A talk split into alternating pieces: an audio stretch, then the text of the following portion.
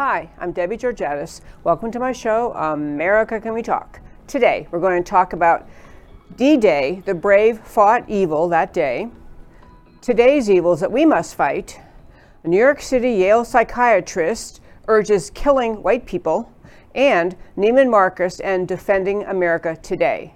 And of course, I'll tell you why these stories matter to you. Stay tuned.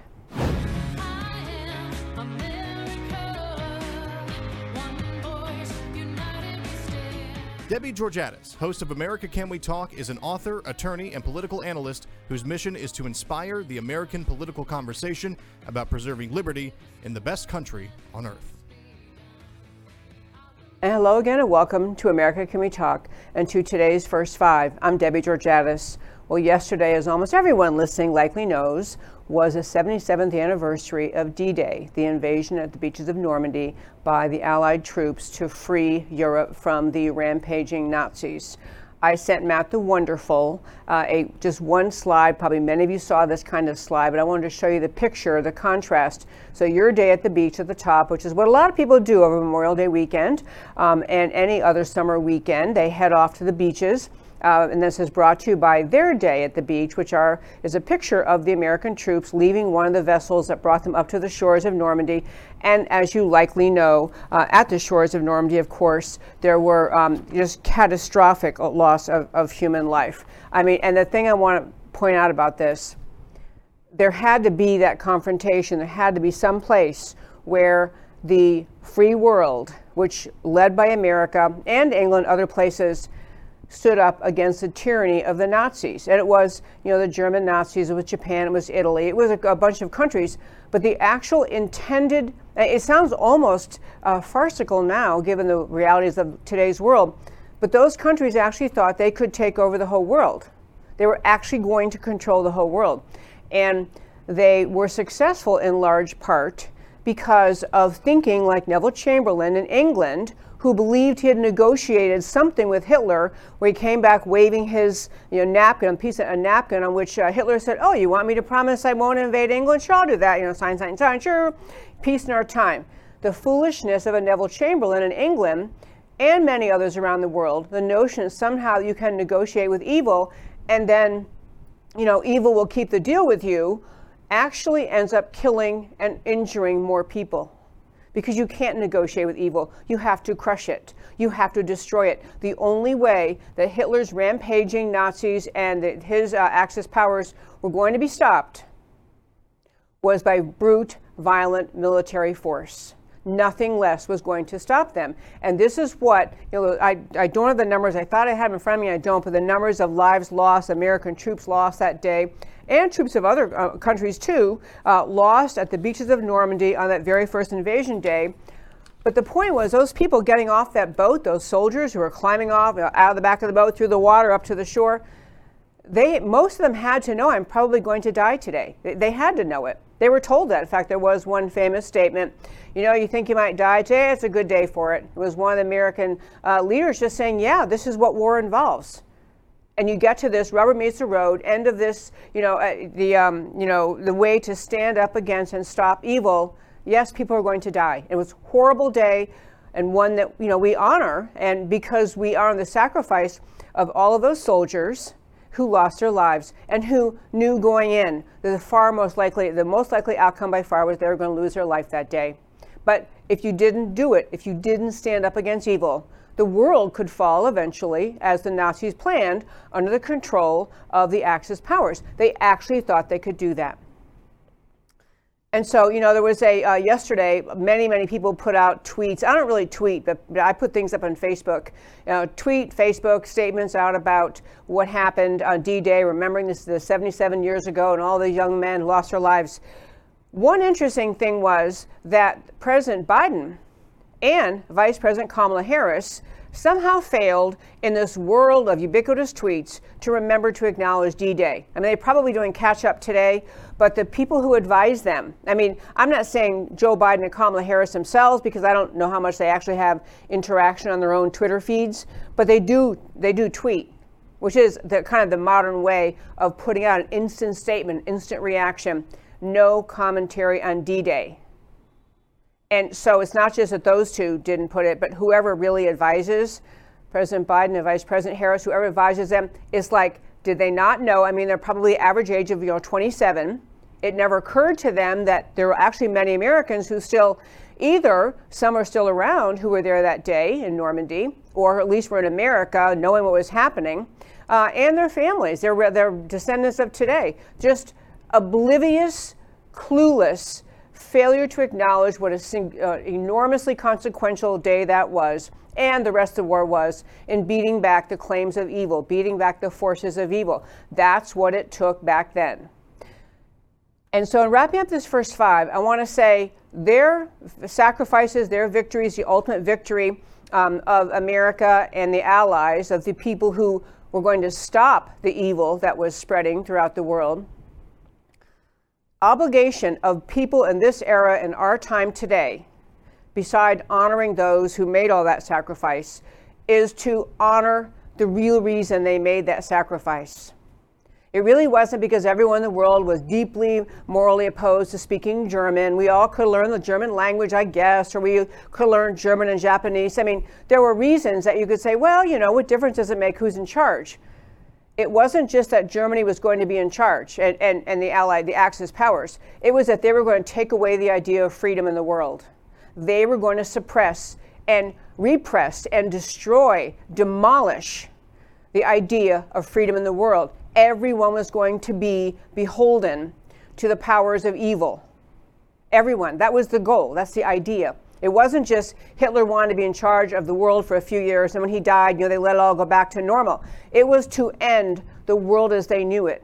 It was to end sovereign nations as they knew it. It was to end America as the world knew it. America, the single sole extraordinary example in human history of a country founded and rooted on the ideas of having rights from God, freedoms, God-given freedoms, which our founding documents talk about. America founded on those ideas. Those ideas were inconsistent with the totalitarian control that the Nazis or Axis powers thought they'd have over the world. So you had those soldiers perishing on the beaches of Normandy and throughout the entire arena of war in World War II. But they really weren't fighting just about the geography, about the land. They were fighting about the ideas, the idea of the right to freedom.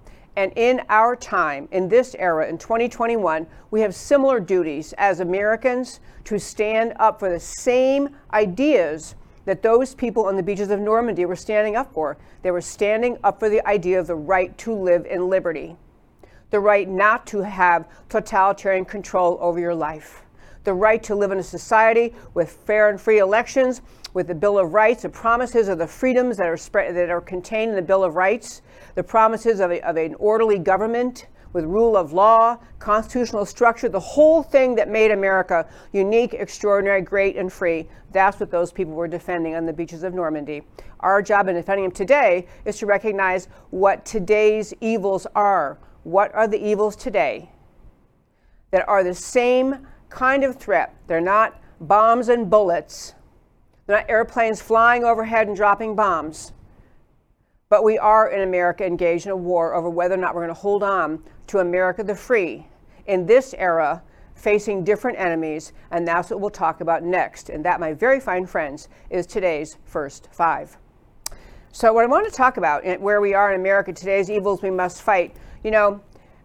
I've talked so often on this show about America as a country of ideas and founded on ideas, and ideas make all the difference in the world. I mean, these are ideas like... you have, as the Declaration of Independence recounts, and is speaking actually of every person on the planet Earth who has ever lived. That's what they were talking about in the Declaration of Independence, that we all are created equal, have rights from our Creator. I always add the words, simply because we were born. That's the implication. Because you exist, you have rights from God, and the point of government is to protect those rights, is to keep your rights safe, to keep you free, allow you to live your life in freedom. That's what America really is. And so the threats to those today, we have the threat of communist China and their expansionism. And we'll be talking this week, actually 2 different days, about the threat of China's expansionism and conduct in the world. Tomorrow we have a fabulous guest joining us by Skype named Reggie Littlejohn. She's going to be talking about her work in China. She has extraordinary work in China. her work in China and her current project to try to convince the world to pull the Olympics out of China because of China's oppressive, evil treatment of its own citizens, most especially the Uyghurs. So she's joining us tomorrow, Thursday, on our members only show. We have Gordon Chang joining us, and you, if you listen to my show very often or pay attention to national news very often, you've probably heard of Gordon Chang. He's an extraordinary expert in America on China's history, its military, its governmental philosophy, its the Communist Party, and the Communist Party of China's role in America today. He covers all that. It's going to be a great show on Thursday. If you're not a member of this show, you have time to join by then. Go to americacanwetalk.org, americacanwetalk.org, and on the home page, there's a members word across the top. Hit that. It gets to join. You join $5 a day, $5 a month, or $50 a year. It's a great deal. And on Thursday, you'll be able to listen to the Gordon Chang interview. Trust me, it'll be extraordinary. He is a fount of knowledge about China. But back to where we are today and the evils we face today. Beside China as one major external threat to America, and it is, and Russia is second tier, but Russia's not so hot either. They're not our friends really. But what we have internally in America are really the most significant, dangerous evils America faces, and they're right here at home, right here in our territory.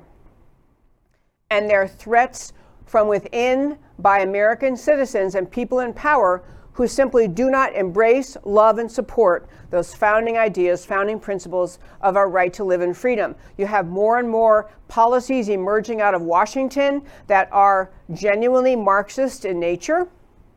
Marxist, not in these, people overuse that term and they throw it around flamboyantly or capriciously. I don't do that. But the idea that the kind of powers the federal government is thinking they're going to exercise over us, they fall in the camp of Marxism. If they get their way with the Green New Deal and other plans that the American left has in mind, or the anti-American left has in mind, these are Marxist ideas. They will control where you live, where you can build your house, how you can build your house, what kind of car you can have, what kind of education you can have. The left is hell-bent on turning America into a Marxist country. That's the number one evil threat we face. There is an overwhelming effort to racialize America, to divide America along the lines of race, and literally to lie to the American people about America's history, our very founding ideas, our very culture of liberty, to lie to the American people for the very purpose of keeping us divided. Critical race theory, all sorts of social justice warrior garbage out there is part of this effort to just convince people that America itself is a bad country filled with evil people, and you need the government to take control and get control of all of it. So there's a critical race theory, and more overarchingly, the racialization of America. You have the absolute effort by the American left to destroy free and fair elections in America by passing the most odious piece of legislation related to elections that has ever been on the table in Washington, D.C. We were calling HR1, now it's S1. It is the absolute federal takeover of all elections, mandating the kinds of tactics that have been used for the purpose of cheating. The most dishonest election tactics and practices will be mandated by this. This is a threat to the very core of freedom of America. So you have HR1, you have the Marxism, threats to federal elections, radical racialization. You have all sorts of conversation going on in America about limiting freedom of religion, freedom of speech. You have the conglomerate left of the social media companies shutting down free speech, locking arms with people in Washington who agree they don't want certain kinds of speech to be permitted. You have people, for example, in the Biden administration saying that they're going to change regulation that defines domestic terrorism.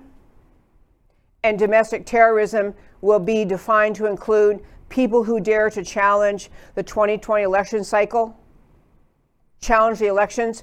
A conversation could be criminal domestic terrorism in the way the left is handling this. The right to keep and bear arms, the Second Amendment. All of these rights that woven together have kept America free and strong are under assault from the American left. Following an election where many people are concerned that there were election fraud, election irregularities that raise serious questions about the actual outcome of the election. So If you want to defend America, you need to be brave, just like the people were who getting off that boat and getting into the water and onto the shores of Normandy. And the threat you face in America, you may not get bombs and bullets, but the left has plenty of extremely effective weapons that do silence people. Mockery, ridicule, canceling, censoring. And I'm going to give you some examples of how being brave won out in America. Really great examples of how being brave won out in America. You might remember that for a long time, when people were talking about the source of the coronavirus in China, that the story, the agreed upon story that got settled on was, came from the bats, transmitted bats to humans somehow, naturally occurring, not a weapon. And some brave voices said, I don't think so. I think we need to look at this Wuhan lab. We need to look at whether or not the coronavirus came out of that lab.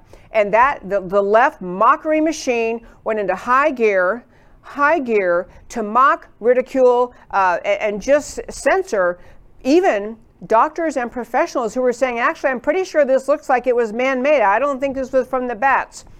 But it took brave people, brave scientists, brave pundits, brave people to speak up and say, actually, I don't have to just salute to your announcement that coronavirus came from the bats. I don't have to believe that COVID came from the bats. I don't have to believe that. I think it might have come from the lab. And very recently only, because of the newly released emails of Dr. Fauci's, has it now become obvious that it did come from the lab, not from bats in the fish market, but from the lab. And so much evidence has been out there about that now even Facebook has changed its censoring plan and saying, well, if all you're talking about is the source of the virus and the virus maybe came from the Wuhan lab, then you're not going to be removed. Your posting won't be removed. So even they're starting to say, but the point I'm making here is it took brave people to keep on saying, no, I'm not going to just salute to your announced facts, your narrative that this coronavirus came from bats. Similarly, and many examples of bravery in America today, many examples of bravery come from the Florida governor, Ron DeSantis. But one more thing before I get on to the coronavirus thing, that the bravery has now emerged. One is now former people are speaking out, like former FDA commissioner says that Fauci briefed the world leaders on a potential lab leak a year ago. A year ago, there was a gentleman who is a researcher in California, who reached out to Fauci very, very early on. I think it was February or March of 2020, and said, I actually think this coronavirus thing, I think it came from, I think it was from the lab. I don't think it's naturally occurring. I think it's from the lab. And you know what? This was this guy, the one in California, there's an email out in the big release of Fauci emails where he said, hey, this is what I think. He, pressured from Fauci, changed his tune and said, okay, actually, I was wrong. What was I thinking? It was the bats after all, and went along with the storyline Fauci was trying to push, trying to protect us against focusing at the Wuhan lab, trying to protect himself against America investigating the Wuhan lab. Anyway, that guy in California finally got, surprisingly, after he changed his tune and saluted to Fauci, got a large grant from the NIH. Who knew? Anyway, but I'm making the point here that the battle against evil today, it doesn't require weapons and bombs, but it does require tenacity on insisting on the truth and being brave and being strong. Another great example out of Florida. So originally there was a plan by all these cruise ship companies to say, we're not going to resume cruises. And many cruises, people go out on cruises around the world, many cruises go out from Florida. And so you had governed, you had talk about the idea that all the cruise lines are going to require people, before you can enter the cruise ship, to prove you were vaccinated against COVID. Even though it's got a 99% survival rate, there are many efficacious treatments. I can't talk about that. There was going to be a requirement of the companies who operate cruise ships to say, we're going to require them to have a vaccine. The brave governor, Ron DeSantis of Florida, said, got a law passed in Florida saying basically that any cruise line that was going to require this, they were going to get, and they came into Florida shores, you know, to pick up all the people who want to go on the cruises. It was like a $5,000 a day per offense fine from the state of Florida if they even asked people their vaccine status. And so, you know, this is Ron DeSantis, who's, you know, governor of Florida. He sees their economy counts on these cruise ships. He sees they have to have people showing up and paying the dollars and going to the cruise ships and that leave port and come back. And then people spend money in Florida. They stay in hotels. They stay in all the, you know, commerce flows from having the cruise ships coming there. So obviously it's a threat to them to have the cruise ships who first responded by saying, okay, fine, we're not going to come to Florida. We'll go somewhere else, pick people up. But the fact was Ron DeSantis stood strong, stood for freedom, stood for the idea if you want to pick up people in Florida, you're not going to be asking them vaccine status. You're not going to be asking for a vaccine passport, and you get fined if you do. And the cruise ship companies have now said, you know what, actually, never mind. We'll drop all this stuff about, you know, vaccine passports and vaccine questions. We're fine. We'll drop it. It took bravery by Ron DeSantis to stand up against what seemed like a pretty darn big bully. But when he stood up and the cruise ships realized they were not going to win this battle with him, and this is, I am not analogizing in its entirety to the Nazi situation, but I will analogize to many, many other situations in life, kind of like Ronald Reagan said, we don't negotiate with terrorists. You cannot negotiate with people who are trying to take your freedoms away. You cannot negotiate with them. You don't find a halfway. Ron DeSantis just said, hey, this is wrong. Governor DeSantis, this is wrong. We're not going to do this. We're not doing this to our citizens. We're not having these mandates in place in Florida. And he just said, we're not going to put up with your bullying and your tyrannical behavior. And because he said that, and the cruise ship companies really want to be there after all, they said, okay, never mind. You know, we'll drop that. And he's been brave in other things, too. And this is what I want to get at in this analogy to D-Day is the bravery you have to show today is bravery to stand up for freedom, bravery to call out the leftist tyranny emerging out of Washington. You have to be brave enough to call it what it is and then stand your ground. Because anytime a tyrannically minded person, like any leftist in Washington, comes up with a new idea, they think they can bowl the country over, bowl people over by just saying, this is what you're going to do.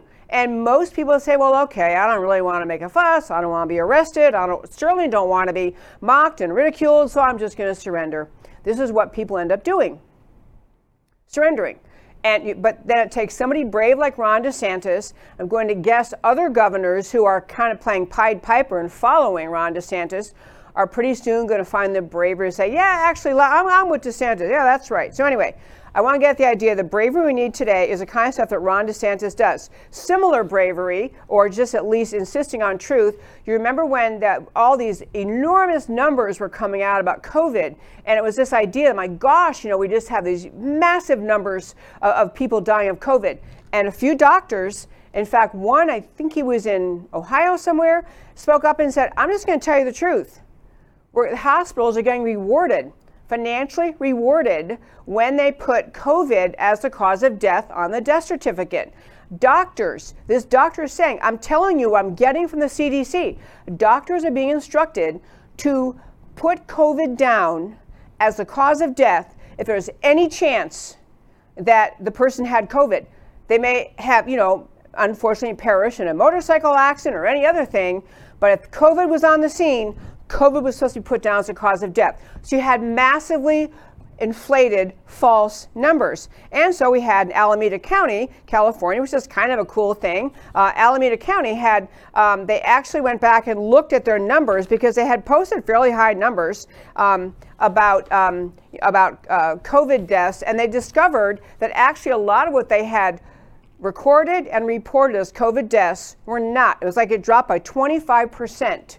Their death numbers when they actually got honest. But again, doctors who first spoke up, who said, you know, I think these COVID numbers are exaggerated. They were pummeled, they were ridiculed. I remember reading all these, you know, highfalutin sources saying, oh, don't listen to these crazy doctors. Who knows what they're talking about? No, you know, we don't exaggerate. And they were. They were. Okay, so Alameda County had to drop their thing. And then also, you know, it's a kind of funny thing that's going on inside the Republican Party, because you have, as I mentioned last week, Paul Ryan, who sees himself as some kind of future leader of the Republican Party. You know, you have the Romney-Ryan, you know, we're really moderate, we get along with everybody, and, you know, we don't really ever, they want to somehow paint themselves as centrists and not extremists. We're not extremists like the other people over here. You know, we're not leftists, but we're not extremists. And the fact is, they end up standing for nothing. Or if anything, Romney and Ryan end up standing for criticizing the one president who in modern times has stood up against the mob, against the mockery mob the left has created, and that was Donald Trump. So you had Donald Trump standing strong, speaking strong, being tough, and you have this kind of this internal battle in the Republican Party about whether or not we should be the Romney-Ryan type Republicans who say, well, you know, we're all just going to get along, or you have the Trump Republicans who basically say, we love America, we're standing for the ideas of America, and we stand up and we stand for these ideas, and the left gets hysterical. You know, this is just not our problem. I mean, this is just you have the Donald Trump and the serious conservatives on their America First agenda not getting pushed around and bullied by the leftists. And so I tell you a little story, because over the weekend here in Texas, we had runoff elections. And in the runoff election, so these are for city council seats, mayor seats, a lot of local races. And so these are ones where we had previous elections. I think, I forget the date, May 1st or something. Anyway, in May. And then this past Saturday, we had the runoffs. And the most interesting things happen in the runoffs. So in Texas, which obviously borders Mexico, we have, along the Texas border, we have numerous towns that are majority Hispanic. I mean, the voting population is our legal citizens, majority Hispanic. And they have been controlled by Democrats. Democrats win the mayor's races all the time. But the Republicans hung in there this time. And they actually talked about the hard issues. They talked about enforcing the border and the importance of citizenship and the importance of having a country with sovereignty and secure borders. They actually talked firmly, or to use Ronald Reagan's, bold colors, firm lines, bold colors. And these Republicans, for the first time in a long time, won mayor's races in border towns along the Texas border with Mexico.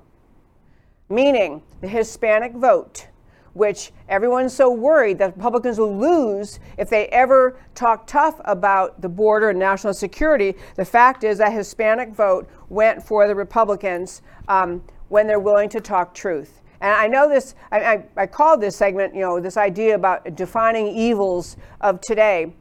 Part of what, in my 2 cents of what the evils are of today, I talk about the racialization, the abandonment of the protections of the rights in the Bill of Rights.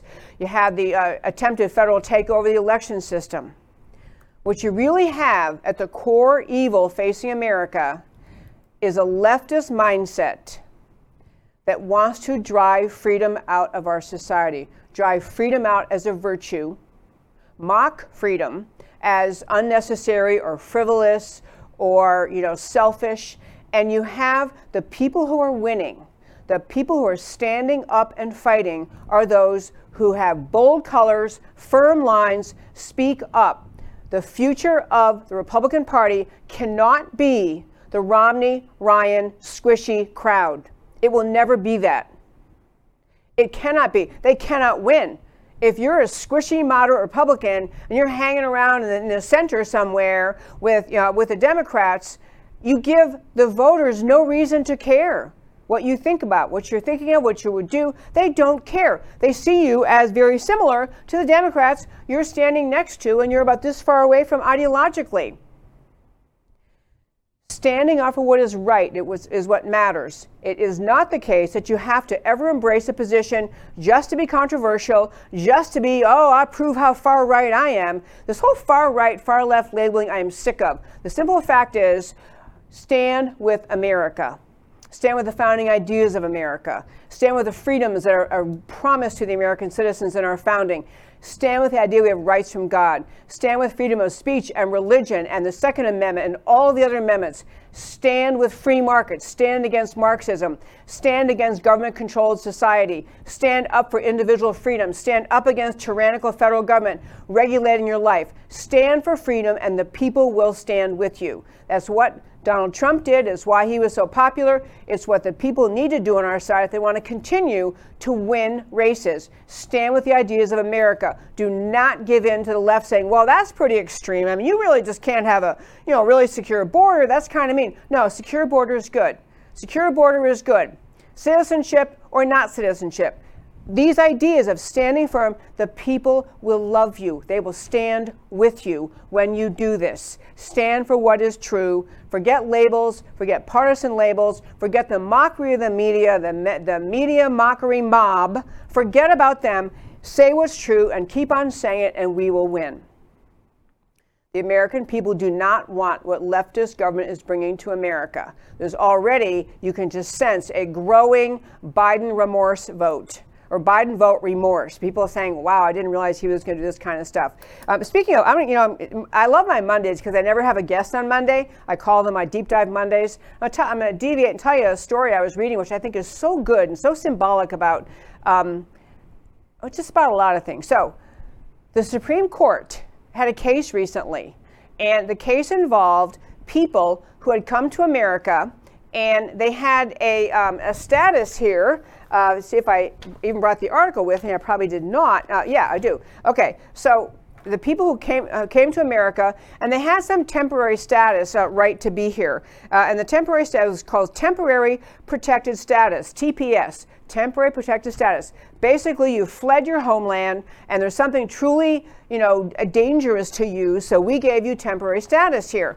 And so you're supposed to have that temporary status and be protected by it until the danger is gone. And then you have a different category, completely different, called LPS, LPR, Lawful Permanent Resident. It's a different legal avenue, a different legal set of papers, different status and stature to have. But some people are here in America, they're not citizens, but they have this status where they can stay lawfully for life, a lawful permanent resident. So what you had was leftists, again, diluting the idea of citizenship, diluting the idea of genuine immigration status and citizenship that matters, trying to say, well, these people who are here under temporary protected status, the TPS people, this is Elizabeth Warren's idea, that these people who got temporary status to come here, to flee something at home, should be able to kind of transition in to lawful permanent resident, LPR, and so the question was, could they do this? Could they become have part of LPR when they entered America illegally? All of them that got this other status, this temporary protected status, entered America illegally, but they convinced authorities after they got here that they had to stay because of danger. So Liz Warren and all other lefties who just simply want nothing like actual law and order with respect to the border or with respect to a citizenship status were saying, well, yeah, so they entered illegally. They had this. Let's just let them be lawful permanent residents. Let them transition in. And lawful permanent resident requires as a criteria that you entered America illegally. These people, by definition, did not enter America illegally. But the most interesting thing about this case, you may say, well, how does this tie in? But I just loved what happened when the Supreme Court took this case. Because you would think, based on all the other decisions we talked about in the show, how you ended up having the alleged conservative majority, which doesn't really exist in the Supreme Court, that went along, one or more of the conservative justices, went along with the lefties, who are always and forever about abandoning law, ignore what the law says, ignore what the Constitution says, just do what we think is kind of the right thing. That's pretty much the mantra of the people who say they're not strict constitutionalists. They wouldn't put in those words. Those are my words. It's pretty much anything goes. We'll decide what sounds good, and we'll make that law. And that's what that left wing, ilk of the court did. But the most amazing thing was the Supreme Court decided 9-0. and very much an affront to Elizabeth Warren, said, no, you can't ignore the law. You can't come here, enter illegally, end up being kind of rescued by our temporary protected status law, and then kind of slither your way across the, across the categories and end up over here in this lawful permanent resident. No. And what was most amazing, first of all, 9-0 is amazing. But second of all, I'm kind of hoping it might signal a little bit of awareness out of our Supreme Court justices that we are watching a country descend into lawlessness. When you have a U.S. senator who's saying, sure, why not? You know what? I mean, just any status, whatever, everybody come here. Everyone can see what the left is doing with abandoning the southern border, flooding America full of illegal aliens. And of course, many of them, if they're ever found, you know, we get one status and they want to kind of slither their way into the next status, and the next status. And lo and behold, they're voting lifelong Democrats. This is the Democrat playbook. It's amazing that the Supreme Court said, no, they can't do that. And they said no in a way that kind of signals, okay, this is my interpretation. They did not, no one called me and told me this, but I think the Supreme Court is starting to look at the utter chaos emerging out of Washington, the lawlessness, the border unenforced, the border just chaos, intentional chaos, and they're sending a signal. You know what? We can't. We're going to lose our country if we emerge and if we just float along this lawlessness. So I know that kind of went all over this place, segment today. This particular segment, I was talking about today's evils we must fight. But another evil we must fight is the abandonment of the rule of law, the presence of law, the idea the same law applies to everyone, that we have to have borders or else we don't have a country. These are all things, if you want to stand up for America and have the same bravery and tenacity that those poor young men, average age of the American soldier who died in the beaches of Normandy, 19. These are babies. These are people who barely left home. Their mom, may still had to make their bed in the morning. I don't know. 19 years old was the average age of death. So getting around to what America needs a new generation of soldiers, of patriots, and that can include men and women, people of every age, who recognize the extraordinary, unique greatness and fight against what the leftists are doing to this country, the abandonment of the border, the abandonment of the rule of law, the racialization, the intentional racial division, the growing power of the federal government, and therefore loss of individual freedom, the takeover of elections. Be in the fight for America on some issue or all issues, because that's what it takes in America in 2021 to defend this precious country. Okay, I have two other topics I want to hit today. One is, I called it New York City Yale psychiatrist. Okay, I'll tell you, I got this story ready, and then I was reading again. This person whom you're about to hear, she's actually a psychiatrist. I mean, she has patients, and they come.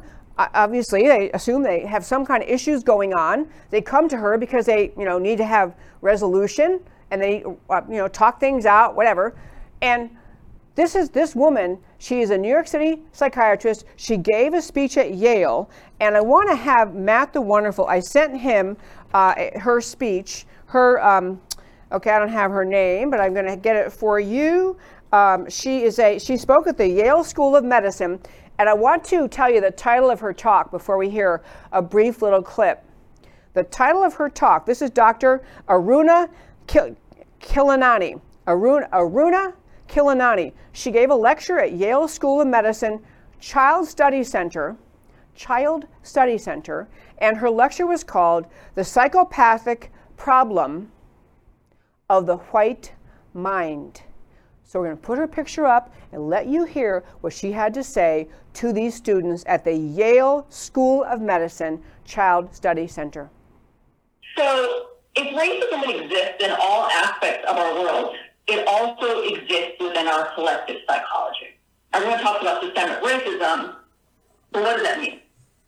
It means that it exists within our collective psychology, which means that culture is essentially white. It reflects a white mind. There is a psychological dynamic that is on PTSD repeat every time people of color attempt to directly talk to white people about race. The double bind of even bothering to talk at all. An eerie feeling that's familiar of intense rage and futility. We spend our time patiently explaining their attacks as they deny it. We are calm, we are giving to giving. And then when we get angry, they use our responses as confirmation that we're crazy or have emotional problems. It always ends that way. It happens every time like a goddamn timer. We just count it down. White people's expectation is that we need to take their attacks with gratitude and apologize for our anger, not we're overly sensitive and crazy. Our rage is the real problem. Except nothing makes me angrier than a white person who tells me to not be angry because they have not seen real anger yet.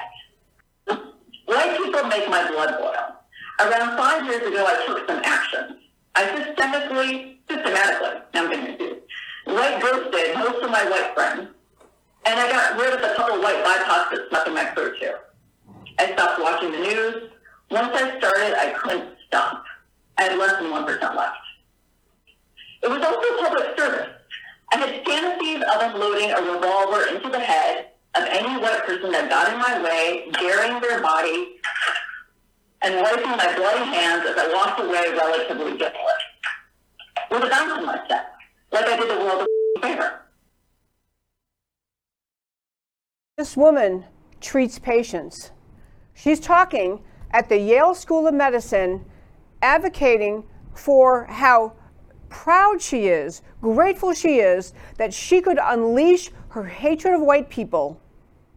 And she talked about it. If you couldn't catch all the words, there was a little bit of marbled audio there. So here's what she said. I had fantasies of unloading a revolver into the head of any white person that got in my way, burying their body and wiping my bloody hands as I walked away, relatively guiltless, with a bounce in my step, like I did the world an effing favor. She went on to say, talking directly to white people about race is a waste of our breath. She got rid of all her white friends. She talked about, you can listen to the whole speech if you'd like.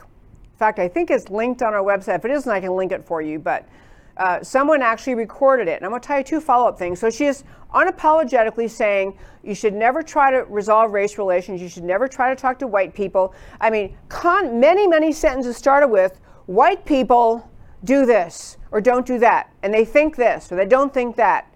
As though every single white person in America or on the planet or in America thinks all the same things, voices all the same feelings, has all the same conduct, when nothing could be more ugly and racist than what she is saying.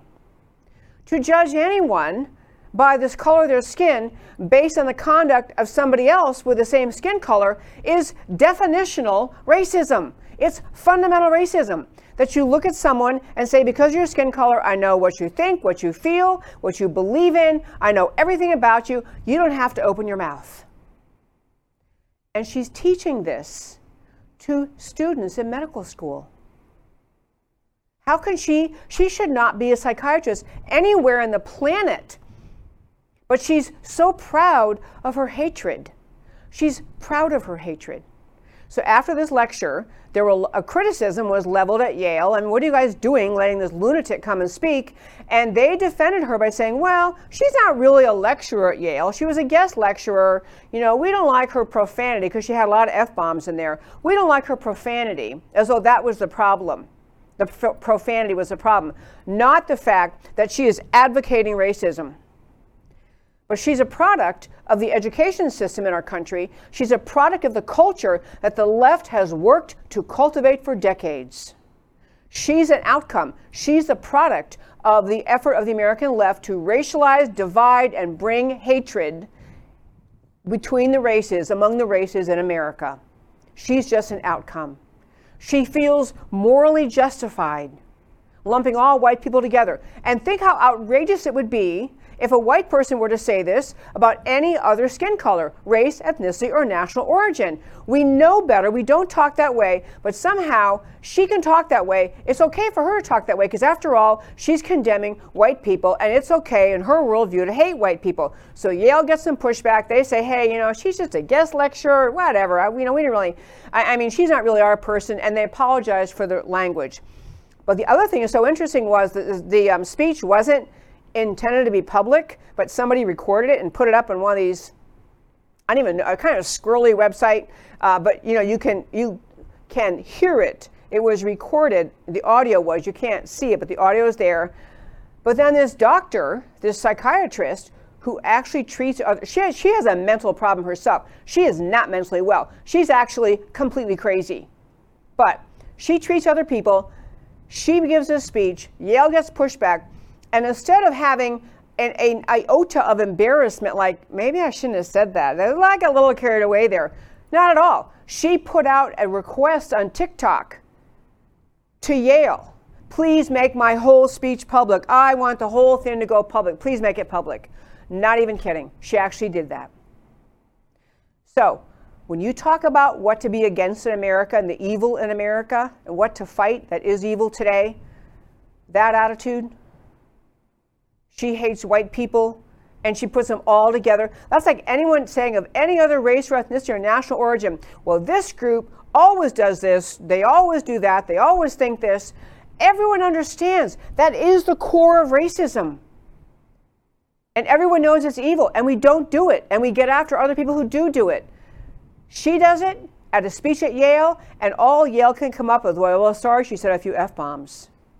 This is a good example of things to rise up against, to protest, to write to Yale, to complain, say you need to be denouncing her. You need to be denouncing her because she's a racist. I don't think that'll happen, but it's what should happen. And this is the kind of thing you talk about being brave in America. Speak up about these kinds of things. Speak up if you went to Yale. Heaven help you. But if you went to Yale, complain to them. Complain to the as an alumni. Not donating money anymore until you get this lunatic person banned from campus and told she can never speak there again. She has to feel the pushback of the real America. The broad swath of America, of every race, ethnicity, national origin, skin color, who all of us, the vast majority of Americans, detest the racism she exhibited.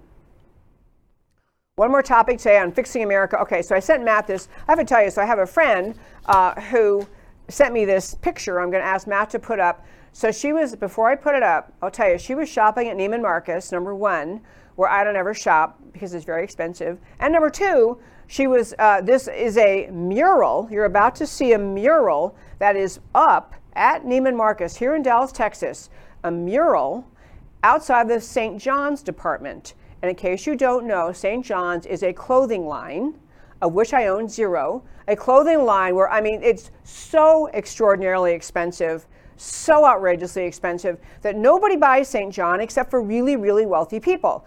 Yours truly not included. But at the Neiman Marcus store, high-end store, outside the St. John's department, where it's very expensive clothing, this mural is painted on the wall. I'm going to put it up and have Matt leave it up while I tell you a few things about it.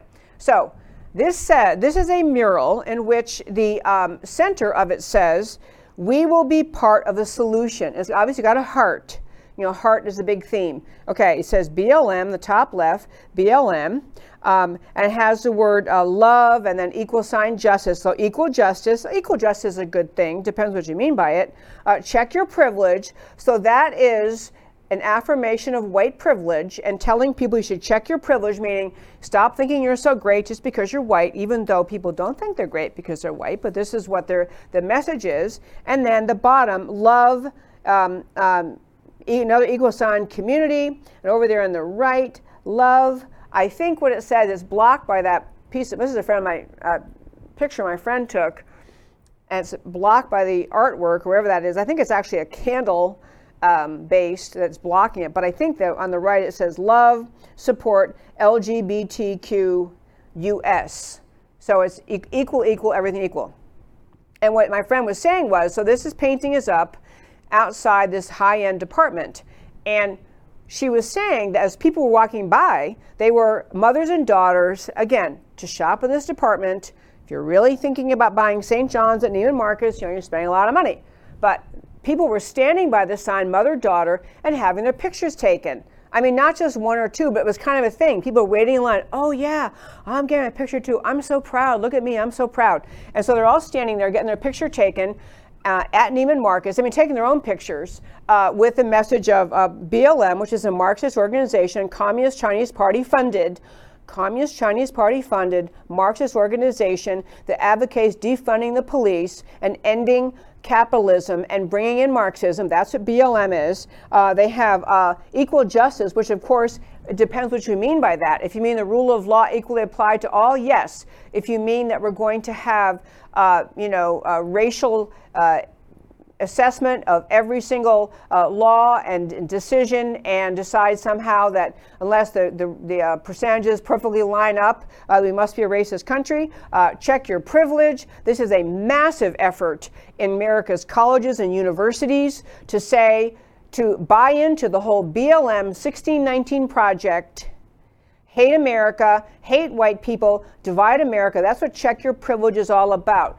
The premise of Check Your Privilege is that America is foundationally a white supremacist country, that white privilege rules the day, that America is a deeply racist country, that most people who don't happen to be Caucasian Americans are victims, that America has just a boatload of sins and evils behind it that must be condemned. And so the beginning is of solving all of this great evil they have put together is that white people must check their privilege.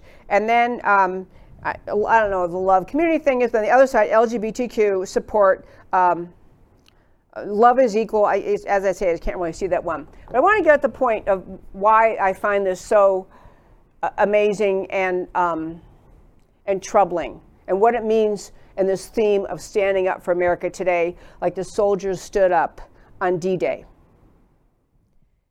If that painting, if the groups behind that painting, the BLM group and Antifa, which wasn't listed as far as I could see, but they have locked arms. BLM and Antifa are both anti-American, anti-freedom, and they want to defund the police. They're anti-capitalist, they're pro-Marxist, they're funded by the same left-wing CCP-affiliated organizations. That's what Antifa and BLM are. Their message is not, let's fight for racial equality. That's not the message. If it were, I would get my picture by it. It's not about racial equality. It's about agreeing that America itself is an evil nation, fundamentally racially flawed, fundamentally racist, that racism, white supremacism, white privilege is everywhere, under every rock, that America is a barely survivable country because of the profound racism here. That's the message of BLM. That's the message of the leftists who organized that group, BLM, who pushed the agenda, who pushed the defund the police, who pushed the utter attack on America itself as the message of the 1619 Project out of the New York Times. It was not to raise understanding. It was to cultivate hatred of America. Cultivate hatred of America because the agenda of the left is inconsistent with the promises of America, the America First agenda, America the Free, America the Declaration of Independence, America the Constitution, everything about America that is true and real and good. The foundational ideas, the Declaration, the Constitution, that made America the most prosperous nation full of opportunity for people of every race, ethnicity, skin color, national origin, better than all our countries on earth. Those foundational ideas are impossible for leftists to support, to embrace. They can't. Leftists want to live in a government-controlled society, and they want to be in charge, and they want to be in control, and they're going to control every bit of your life. It is the point of leftism, is totalitarian government. It is control over everyone else. The avenue of attacking America along racial lines is just one tactic the left uses to divide America, to convince Americans that we have a terrible country in need of being cured and fixed and healed. This is the entire goal of the left. They use race, and they use people who fall into line under the BLM flag to divide the country and eventually to grow their own power. Now, I'm going to make very clear, America is not a perfect country. Was not perfect at the founding, is not perfect today. Did have slavery at the founding and continue to have segregation in America into the 1900s, obviously. We had the Civil Rights Movement. Women didn't have the right to vote. Women, half the population, over half the population, didn't have the right to vote. America was not perfect as founded. But it was the best set of ideas, the most extraordinary, unique ideas that ever created a country. And ever since the founding, people who love America have been trying to carry forth those ideas to make it a better union, more perfect union, meaning actual equality under the law, equal rights under the law, actual rights for women and every single person of every skin color, race, ethnicity, national origin, to have the same rights, to have a justice system that has a rule of law, law equally applied. It's never been perfect. But leftists who push the BLM agenda, the Antifa agenda, are not trying to keep America but make it better. They're trying to destroy the foundational premises of America to embolden the leftist control over society. And this is what you see coming out of Washington. We haven't even started yet on what's going to come out of the Green New Deal and the utter control over every aspect of your life contemplated in that bill. We have started to see how the left, when given a small amount of power, will start to talk about taking guns away, pushing gun confiscation, pushing division out. I'm almost out of time in the show, Tana. I may come back to this tomorrow. I think that the people who put this painting up at Neiman Marcus, they may be very innocent. And actually the moms and daughters standing there getting their pictures taken, they may be very innocent. They may think that all they're standing for is racial equality and racial understanding and racial justice. And all they're standing for is making America a better place, more full of love. And so I'm not saying that everyone who liked this painting had their picture taken, or everyone who's ever been involved in BLM is guilty of or is part of the agenda in destroying the country, destroying America as founded. But the people pushing it, the people funding it, the people orchestrating it, the people urging it on, the radical left, including out of communist China, which is very directly related to funding BLM and Antifa, they know what they're doing. They're not even at all trying to fix racial relations in America or make it a better place. They're trying to destroy the very heart and soul, the very foundational liberty upon which America was founded. We have to have our eyes open enough to recognize what they're doing and not fall for sappy painting and stand there and smile because we don't know better, because we don't know what these groups are really all about. And we'll be talking more during this week, as I mentioned at the start, about the role communist China has played, the Chinese Communist Party has played in this downfall of America, this attack on freedom of America, the infiltration of Chinese communists throughout our country, and what they are pushing subtly is propaganda, turning Americans into hating America. We have to be alert enough to say we're not going to fall for that. We could talk more about that, but I'm out of time. So as I do at the close of every day, every show, I tell you what the stories we talked about today matter to you. So we start with D-Day and 77 years later, why it matters. Honoring D-Day, June 6, 1944, has kind of slipped, especially when Biden and Harris forgot about it. Observances are more scattered, less publicized. The courage and sacrifice to defeat evil are still required. The stakes in 21 are as high as they were in the 1940s. Nazism and totalitarian Marxism are not that different in their antipathy to America and freedom. The courage and sacrifice of today does not involve soldiers and guns and taking cliffs. It requires standing up for the rightness of American ideals in the face of mockery.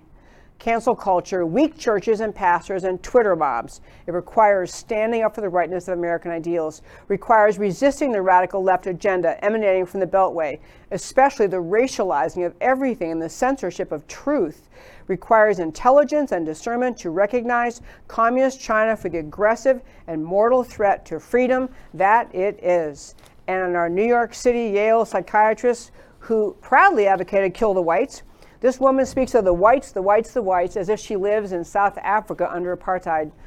This is what Yale defends under academic freedom. She wants her full lecture publicized. She's proudly canceled all her white friends. This is the poison of decades of unresisted anti-American leftism. Is there anyone anywhere who believes this attitude will lead or could possibly lead to anything good? Americans must reclaim their culture, speak up for truth. All men and women are created equal. And finally, the Neiman Marcus and Defending America Today, blatant virtue signaling at very high-end retailer, photo ops with a pro-BLM mural, assuaging white guilt. National Geographic editor-in-chief signs off on a letter to subscribers, race card, white privilege with much to learn. National Geographic, the racialization goes everywhere. Elitists everywhere claim America's founding ideals are outdated or outgrown. They are not, and they never will be, but they must be retaught and relearned. Even Neiman Marcus shoppers must push back against wokeism. And that, my very fine friends, is America Can We Talk for today. Thank you so much for tuning in every Monday through Thursday to America Can We Talk, where I always talk truth about America because America matters. And I'll talk to you next time.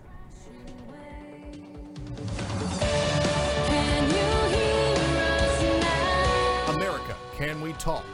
Truth about America.